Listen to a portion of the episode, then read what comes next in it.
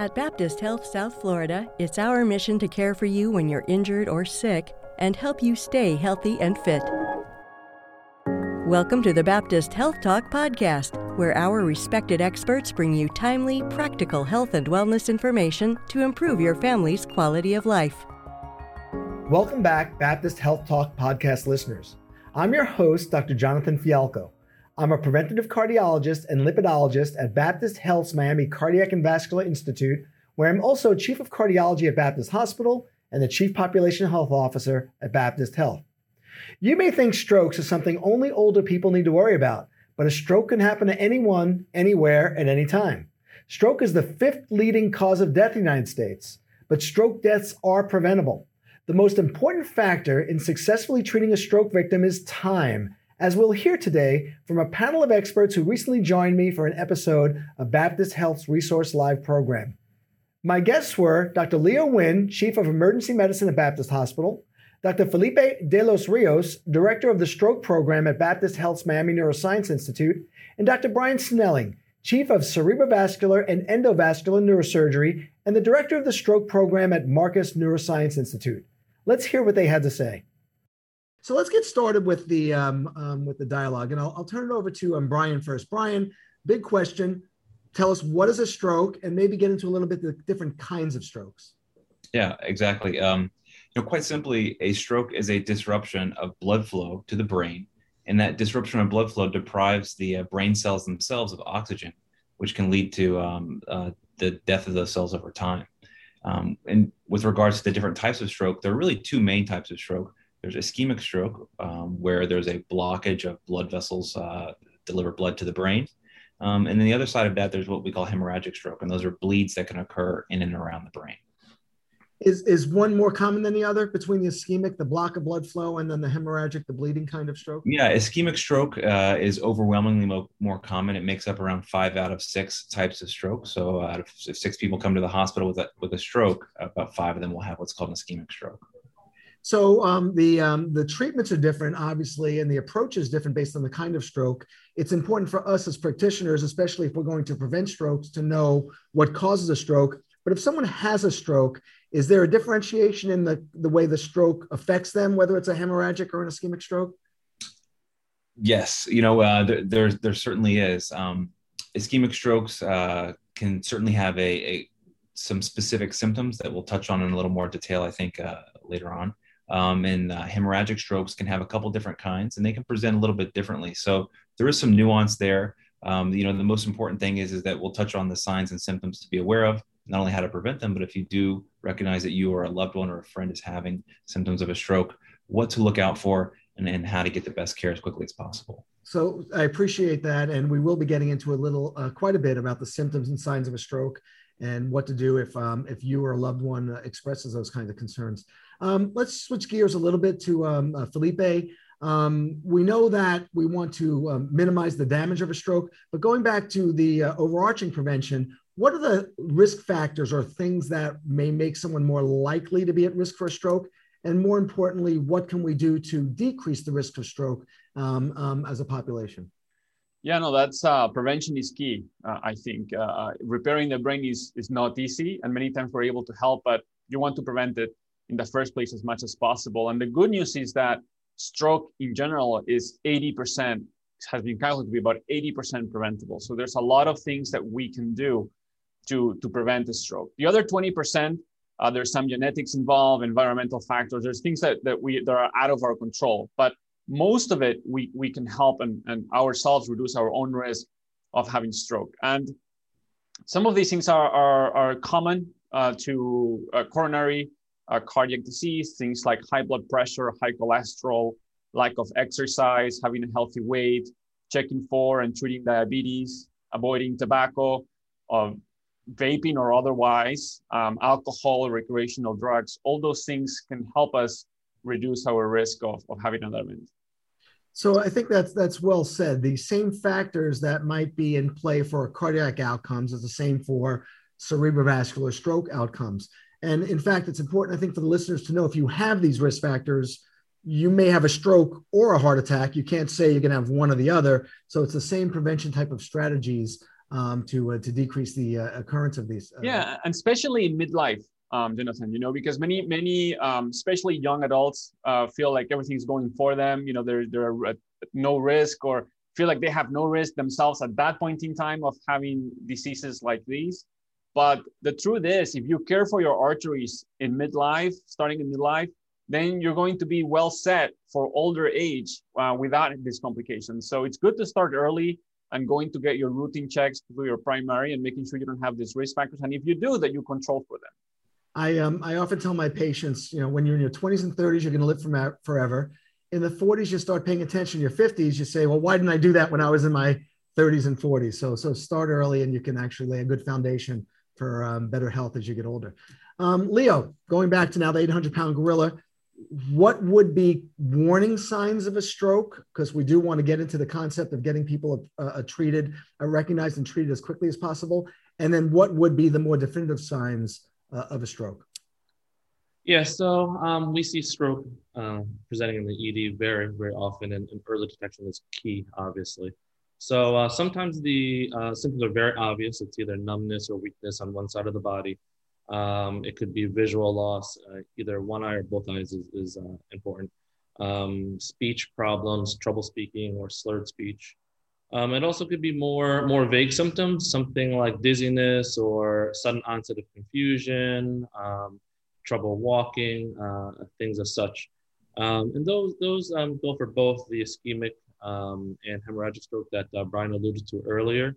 Um, the, the, the, the slight difference in hemorrhagic stroke, many times it's accompanied by a headache.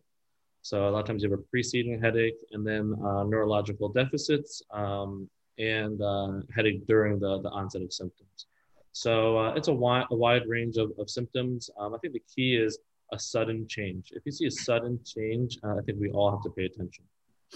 Felipe had one of our previous um, um resource sessions had mentioned that uh, especially with a stroke in particular, you lose something, you lose a function, you lose uh, the ability to move or sense something, things like that.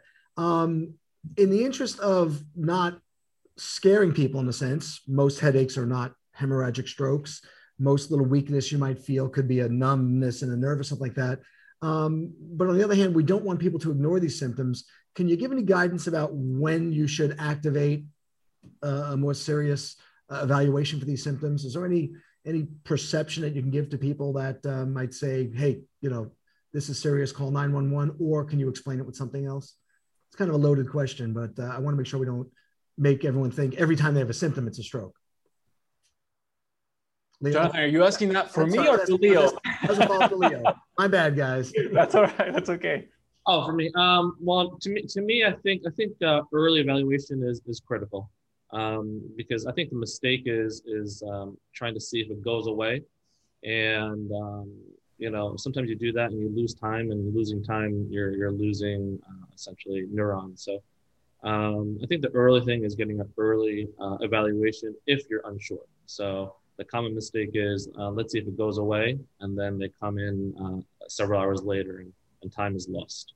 Fair, fair enough. I will add just two things to that, Jonathan, if, if I could, um, to what Leo had said. Uh, one of them is headache plus something else. So you have headache plus weakness, numbness, you know, something else. That's that's a, a very you know concerning red flag. And then the other one is what we call worst headache of life. So if, if it's a headache that is the, the worst headache you can possibly imagine, almost unbearable, then you have to go to the emergency room right away. Um, and I can echo that. I remember I was 11 years old, walking up, um, coming home from a breakfast with my father, and he stumbled and had the worst headache of his life and had a cerebral artery aneurysm, which ruptured. Survived. It was a complicated course, but that's exactly just suddenly this most incredible headache. So certainly pay attention to that and um, um get checked out right away. Um, and we'll talk about how to do that as well. Um, Brian, switch gears again a little bit for a second. Uh, we talked about risk factors, and of course, mm-hmm. what's what's what's you know these are risk factors for cardiovascular disease, stroke, heart attack, cancers, various other things like we talked about. Um, but something that's really coming under uh, great scrutiny is is stress. Certainly in the COVID environment and with our our current societal stresses, and we know that depression, anxiety, and other you know behavioral aspects can increase the risk of, of stress. Can you talk a little bit about that interaction between stress, depression, anxiety, um, um, and stroke, and of course the importance of recognizing and managing those stresses? Yeah, certainly. Um, you know, those are sort of a newer category of things that we that are not classically associated with um, with a risk of stroke, but there's mounting evidence that um, stress and certainly that would be like work-related stress uh, does have some association with with developing stroke in adults and there's certain studies that have come out that have shown that association. So while the evidence may not be as strong as it is for other things or the risk factors that were mentioned um, we're starting to see that association and, and know that that's something that if it can be modified um, that, that it should be modified. So so similar to other risk factors it means pay attention to these things recognize it in yourself and look for resources or ways of mitigating those risk factors yeah. increase these risks, which is uh, which, which, is which is well said. Um, Felipe, again, we've we've intersected multiple times over the past year, um, and let's talk specifically about COVID nineteen. I mean, COVID nineteen. I remember a year ago, um, we were seeing cardiovascular concerns, cerebrovascular concerns, strokes. What have we learned over the past year regarding the interaction between COVID nineteen illnesses and, and strokes? Yes, now we have more data, um, and there there's different sources. The AHA, the American Heart Association, has a COVID-19 registry, um, and then some data was presented in the stroke conference this year. And the the good news is that I mean, even though it is associated, COVID-19 infection is associated with with stroke, um, the the risk is really small. It seems like uh, about 1.4 percent uh, of patients that have symptomatic COVID-19 would or could experience uh, an acute ischemic stroke. So the vast majority of people don't. Um, and we do know from other infections like influenza-like illnesses, even urinary tract infections, that the risk of stroke does increase in general when your body is, is battling an infection. The risk might be uh, larger with COVID-19. It's a little bit uncertain, but the overwhelming majority of people do not experience this. And, and what we've seen is that those that do experience a stroke not only can have ischemic strokes, but it can also have bleeding. So normally, um, like Brian was saying, the ischemic stroke is about 80% or so. Uh, when we talk about COVID-19, ischemic stroke is about 50% and hemorrhage is about 34, 40%. So there's, there's a possibility of both events. But again, for most people, stroke is not on the radar if there's COVID-19.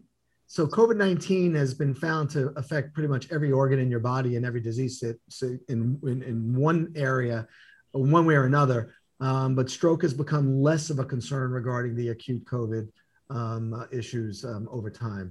Um, can you speak a little bit about there was a one of the vaccines had a slight incidence of reporting of a, a certain kind of blood clotting and the, central, the cerebral venous sinus thrombosis. Can you just elaborate on that a little bit? What that is and is it something that we should really be concerned about when we look at our probabilities of side effects of the vaccines?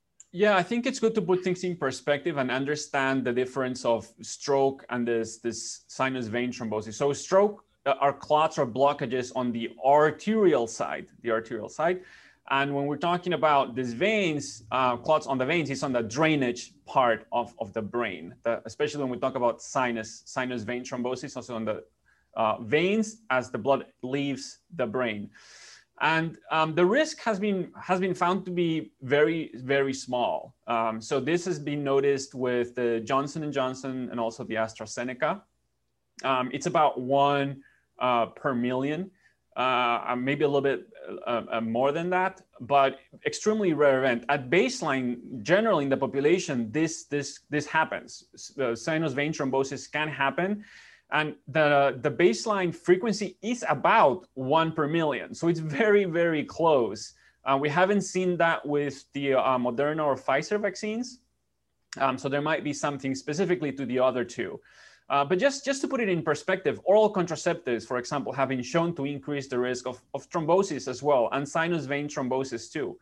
And the risk with that is about the odds ratios are likely of having a vein thrombosis with oral contraceptives is about eight times your normal ratio. So it's it might be even be bigger your risk with oral contraceptives than with um, these vaccines, and we still obviously recommend those uh, as a contraception method. Um, uh, additionally, um, I would say that there's treatment for uh, uh these conditions. There's there's specific things that you can do to treat sinus vein thrombosis when it happens. And the risk of having sinus vein thrombosis from COVID 19, uh, which there's also risk from the infection itself, seems to be 10 times higher than the risk of getting thrombosis from the vaccine itself. So you're preventing uh, having this complication from uh, uh, the infection by using the vaccine. So I think that's um, a great way to explain probabilities. We tend to be afraid of things that are less likely and not recognize the benefits of what something like the vaccine may be. But the reality is, none of us are recommending to avoid uh, a COVID vaccine because of the risk of the central venous um, um, sinus thrombosis. Exactly. So I appreciate that. Uh, Leo, um, lots of movement and it's been accelerated in the COVID environment towards uh, using technology, tools at home, monitoring, uh, apps, um, virtual care. Can you speak a little bit about what your experiences are and where do you think things are going regarding stroke assessment and prevention opportunities and, and, and access with uh, using uh, technological tools that we have available now? Yes. Um, so so we use technology from the entire entire range of stroke care. So even from from the patient side, um, with the wearables and the watches, um, I've seen several patients that have come in with um, irregular heartbeat from the Apple Watch and, and ends up being atrial fibrillation. And, and atrial fibrillation is an irregularity of, of the of the heart, and it's a, a, strong risk factor for um, stroke. So I think that's important. Um, additionally, access to care. We talked about um, the early warning signs, and, and, sometimes patients are unsure. So to leverage the technology and use um, telemedicine, which has has um, you know increasing usage with COVID nineteen, I do not think it's a, a, wrong thing. I think it's a good thing actually. So as long as the patients have access to care and using um, technology is great, and all the way to uh, arriving to the hospital and the diagnostic and therapeutic modalities that um, Felipe and uh, myself and Brian use on a daily basis. Um, it's always always evolving, and uh, our goal really is to diagnose quickly as well as uh, treat uh, treat quickly as well. I mean, down the road, we'll have sensors in people's houses. We'll be able to manage. We'll be able to pick up variations in temperature and heart rate and respiratory rate sometimes before people even feel something. So that's kind of uh, interesting to see where that's going. But I appreciate that. Access is important. People 24 7 can get someone on the phone Baptist Care on Demand's an example to assess their symptoms if they're not sure. The wearables picking up arrhythmias can, can determine people who might be at risk. An embolic stroke is a blood clot in the heart that travels to the brain. It's a kind of ischemic stroke, not as common as the blood vessels in the brain closing up, but these are all the types of things we can use to uh, impact those bad stroke numbers that we've seen before. Um, so again, great information. Um, Brian, now let's go back to a couple of um, uh, more cogent, um, um, um, uh, acute types of things for the patient. So, ask you a couple of questions regarding whether these things make a difference in one's risk of stroke. Do is there a difference do, do between men and women, for example? Is there a gender differential in who's at risk for stroke? Yeah, women are um, at an increased risk of stroke compared to men, um, and that's both ischemic stroke and then especially also when we look at things like subarachnoid hemorrhage or the aneurysm rupture, they're at a higher risk as well. And then we also noticed birth control pills, while not to be avoided, the risk is low, but they can have a slight increased risk as well. So some of that could be that. How about race? Do we see anything different between um, uh, African Americans, um, um, Asian American, Asians, um, Caucasians? Is there any race-related uh, differences that we've been able to identify? Yeah, certain races are at a higher risk for a stroke. Um, those would be um, African Americans, uh, Hispanic race, uh, Asian American, Pacific Islanders. Th- those races would be at a higher risk of developing stroke compared to others. And again, it might be genetic, it might be cultural, it might be lifestyle, but but we're definitely seeing these trends in the different um, um, um, populations.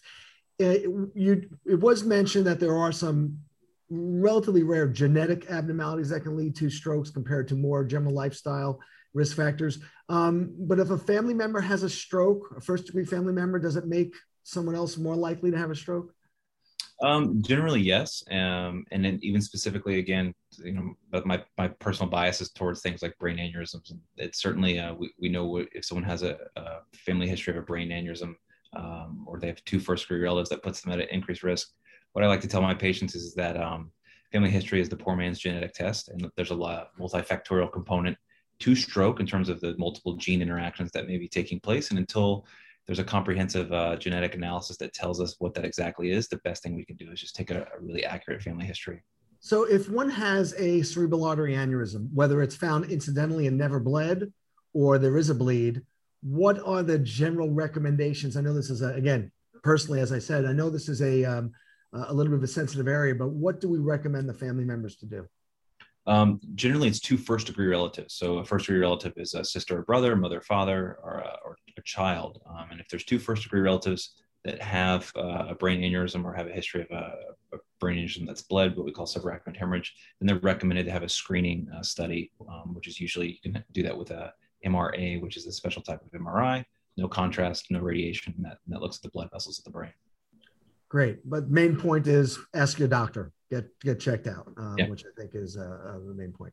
All right, let's get some final points before we take some questions, and this is perhaps the most important uh, to all of us, um, having to do with what one should do if they or a loved one has stroke symptoms, and why it's so important to act quickly. So, Felipe, um, someone's having a stroke, the symptoms we talked about, uh, worst headache of their life, transient difficulty of speech, weakness of an arm, etc. What what should one do?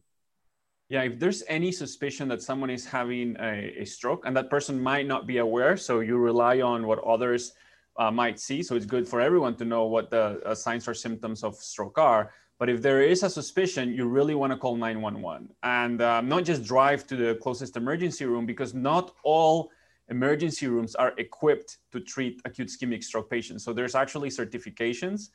Um, and you can the uh, hospital and emergency room can get certified as different degrees of, a, of stroke expertise.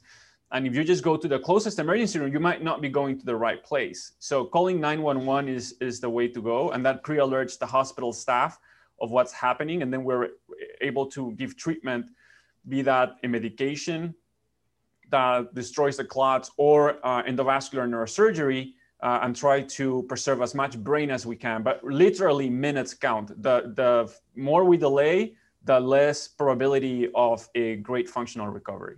So 911, don't get in the car. Do you find um, most times the person experiencing the stroke is aware of it, or are there circumstances where family members may see it or notice it and the person may not even be aware of it, or or not thinking uh, it could be a stroke? Both, both. We see both. Uh, I would say probably about equally. I don't know what uh, Brian and Leo's experience has been, but um, there's cases even where neurologists have a stroke and they don't realize that they're having a, a, stroke because it's not that they don't know what the signs or symptoms are, but the area of the brain that's being affected prevents them from realizing that they're having the, those those problems. Um, so I, I, I, see a, I see about equally uh, where family members bring and say, hey, no, something's off. You know, this is not right, and the patient is not really aware that they're speaking slurred or, or having problems with balance. Um, and others where the patient themselves pick, pick up the symptoms and they call 911. Brian, to that end, do you ever see patients who are kind of were reluctant to get taken care of, call 911? Family Absolutely. member insists, unfortunately, helps and saves them. Absolutely. You know, I um, calling 911 calling ems at any at any of the signs we previously mentioned is is of the utmost importance. Um, only a minority of the types of stroke actually are accompanied with a headache or so most of them are painless. And what i usually try to inform you know patients is, is that unlike a heart attack there's really no impending sense of doom with a stroke. It's a like uh, felipe said it's a loss of something. It's a loss of function. And a lot of people whether they don't recognize it or they just try to ignore it and think it'll get better on its own and just just to clue people into the to the signs and symptoms of stroke and let them know that it most of them are painless. It's a painless loss of function and that they shouldn't try to get to the hospital. They should call 911 um, and, and another reason to call 911 that i think is a great one is you know as a health system we're equipped as hospitals to receive patients uh, that are coming in with stroke symptoms. So if you're picked up in the field by ems they can call ahead and let us know as opposed to driving in. So when time is critical and time is brain and those minutes count, you're shaving time off of uh, off of uh, your treatment by calling EMS because they'll let us know and we'll be we'll be able to meet you at the door. So uh, again, a great point, and and that uh, leads right into uh, the question to Leo. Um, uh, from an ER standpoint, not infrequently you know a person's coming and on their way with a stroke, which allows you to be prepared. So speak a little bit, Leo, about this this final most important point. We say time is brain why that those those moments, those minutes can actually be critical in getting assessed and, and treated. Yeah, absolutely. Um, so so just the, the points that Brian and Felipe brought up, uh, I think are critical. I mean, um, the family paying attention uh, to understanding uh, something has changed and reacting is critical because if there's a delay, um, just a look, just a deep dive into the numbers are, are pretty staggering. Um, every minute, 1.9 million neurons die uh, during a stroke um, billions of synapses, which are the connections between neurons, are lost and they're lost forever. Um, and lastly, um, which is an interesting fact that, that, I've learned, is um, for every hour that's delayed, it's it's equivalent to about four years of, of normal uh, aging of the brain. So uh, the important thing is, and, and, we've seen it numerous times, of the family really saving a life of being on the phone with their loved one and, and kind of um, hearing a, a, little subtle difference in their voice and uh, and reacting, and, and, and, that immediate reaction is critical to, to save to save um, the patient's life. To our listeners, if you have any comments or suggestions for future topics, please email us at baptisthealthtalk at baptisthealth.net. That's baptisthealthtalk at baptisthealth.net. We'd love to hear from you. Before you go, please take a moment to subscribe and give the podcast a five star rating on whichever platform you listen to us on. Until next time, stay safe and mask up. Find additional valuable health and wellness information on our resource blog at baptisthealth.net/news. And be sure to interact with us on our social media channels for live and upcoming events. This podcast is brought to you by Baptist Health South Florida, healthcare that cares.